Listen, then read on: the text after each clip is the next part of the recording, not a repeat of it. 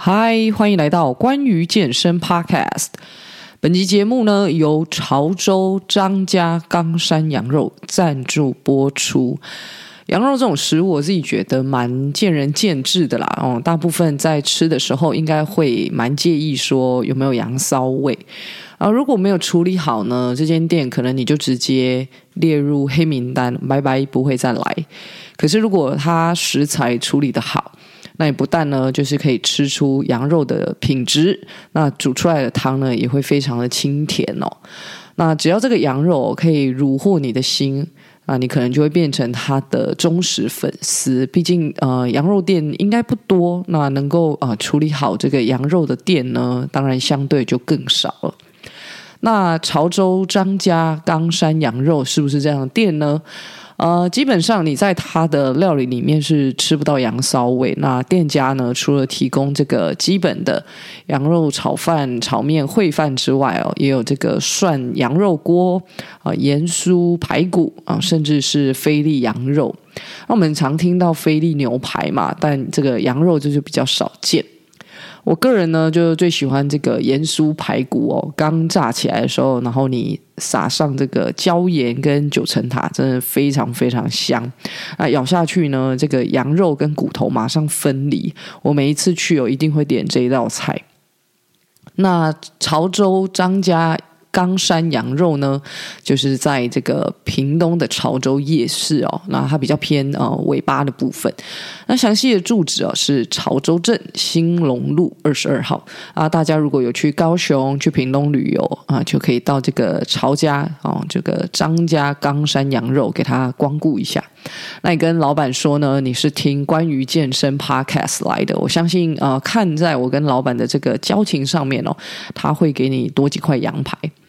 好，那介绍完这个潮州张家冈山羊肉呢，我们就要回到今天的节目内容，跟大家聊聊过年后恢复训练的三个原则。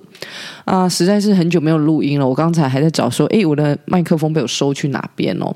那因为今年这个过年呢，长达九天啊，虽然热门的旅游景点人很多，但也不少人就是打安全牌啊，考量疫情啊，就选择在家里跟亲朋好友相聚。那在家里不外乎能做的事情就是打电动、打牌、追剧啊，或者是吃吃喝喝、聊聊天。那其实一天下来，你的身体活动量可能就不多了。那活动量不多又吃得多，大家可能就会担心年后变胖的问题。所以开工之后啊，很多这个客户哦，见到我的第一句话就是：“教练，我过年呢，呃，这个变胖了。”啊，很多人就开始想要过年后认真运动。那针对这个情形呢，我有一些经验哦，就可以分享给大家。第一个，如果是你平常呢就有在规律训练的话呢，呃，过年后要恢复训练哦，其实你可以安排一到两个礼拜的恢复期，啊、用比较轻的重量或者是做比较多下的这种方式，啊、让原本呢因为过年都坐着不动的身体哦，可以慢慢的恢复到平常的活动量。那接着呢就可以再回到原本的训练菜单，继续跑你这个训练的进度或者是课表。那另外呢，我们也可以透过这个恢复训练的这两个礼拜呢，再一次的去检视一下你动作的细节啊，你花比较多的心力哦，去呃体验一下这个当下的感觉。那你也要练习去察觉说，哎，我哪一个关节啊或者部位有可能有不舒服，或者是说，哎，之前其实感觉怪怪的，但是后来选择忽略它。那这一些部分呢，你都可以趁着这两周的时候呢，啊，去请教教练啊，或者是找物理治治疗师哦，先把这个问题呢揪出来，然后做个呃，就所谓的呃修正这样子的一个动作。那我想可以啊帮助你哦，在这一年的训练呢，都可以是平平安安的哦，比较顺利。那如果你是之前很少训练，或者是你还没有养成健身习惯，呃，你想要过年后开始规律的这个运动，那我会建议你哦，至少就是一个礼拜哦，先安排一到两堂教练课，然后呢，自己再花两天的时间去复习教练上课的内容。那一方面，你可以透过教练课呢去制约你，就是养成去健身房的习惯。那第二个就是有人带着你练，你比较好上手，呃，就可以省去啊、自己摸索的这个时间了。那假设说你是呃之前没什么在运动，可是你也没有什么预算去请教练，那面对这个过年后啊体重上升又不知道该怎么办，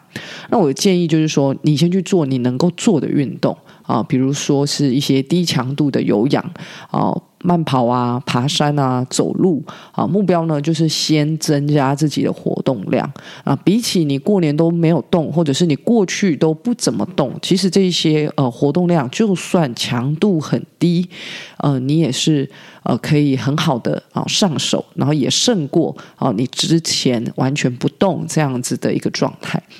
那你不要呃，就是小看这些很轻量的活动哦。其实这些活动量啊，累积下来也会去影响到哦我们身体啊、就是去使用能量的这件事情。那虽然呢，你没有请教练，但至少哦，你也透过这样的方式，比如说你去慢跑、爬山、游泳、走路啊、去意识到说，诶，其实我是。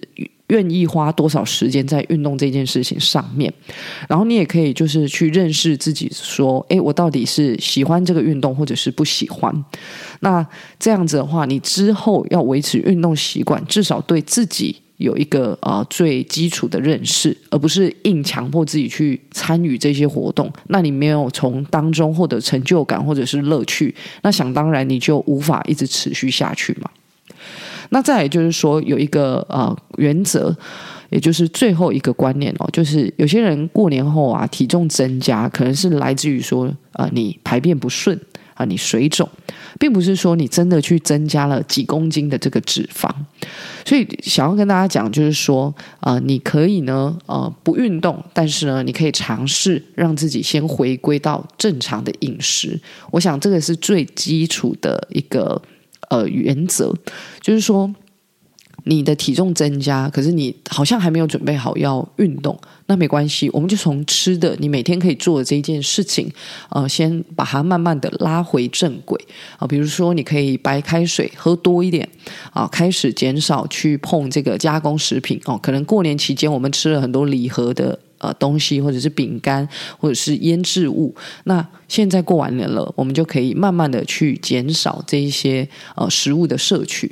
那过年的时候，你可能也没吃到什么蔬菜水果，那你就在这个时候啊、就是过完年了，慢慢的将它加进去你的饮食当中，然后去剔除一些呃你可以不用摄取的这些东西。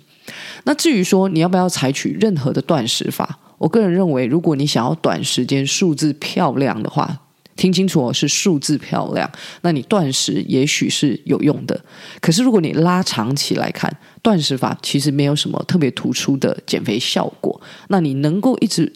采取这样的断食吗？啊、其实我会是呃有一个问号的。好，所以我的结论是，呃，我们的体重其实在一年里面起起伏伏、上上下下。一定是非常正常的事情，所以你要拉长战线来看，就是说过年只是其中的一个部分而已。那如何在体重上升的时候呢，保持平常心，而且呢有耐心，然后相信自己是呃可以透过这个运动还有呃饮食啊、去达到一个平衡。其实这个是我身为教练我比较在乎，然后也想要跟我的客户们传达的一个观念。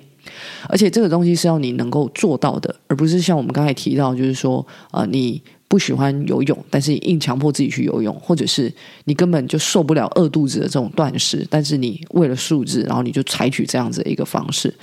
呃，我们的体重的变化其实是跟我们采取的方式，就是你所呃。做的这一些运动啊，或者是饮食是息息相关的，所以呃起起伏伏是必然的。那如何在这个起起伏伏当中啊、去采取一个你可以接受策略，啊、把这个战线拉长来看，其实这个才是啊、我们需要学习的。然后也我认为也是最重要的。好，那今天这一集呢就到这边。如果过完年呢、对你来说是一个分水岭的话，那你可以参考我刚才分享的经验哦，希望能够帮助你，就是逐渐的去啊。加入这个健康的这个行列，那最后呢，也要记得，就是说保持耐心跟平常心啊。现在这个时代呢，我们真的是很急，然后也很想要就是立即的看到什么样的效果。那其实这个呃有耐心跟有平常心这件事情反而很难啊，会需要花时间去练功。那这些心态哦，你用在恢复、在训练啊、养成运动习惯，还有调整饮食上面呢，其实都是最难，但是呢，却是最重要的一个关键。感谢你的收听。那如果呢，你不想要 miss 掉新的集数发布啊，欢迎在各大收听平台按下订阅，或者是追踪我的 IG 啊 G W E N dot C O A C H。那如果呢，你还没在 Apple Podcast 上面给这个频道评分，那也麻烦呢大家动动手指给我们鼓励一下。有什么想听的内容呢，也可以私讯我。那我们就下一集见。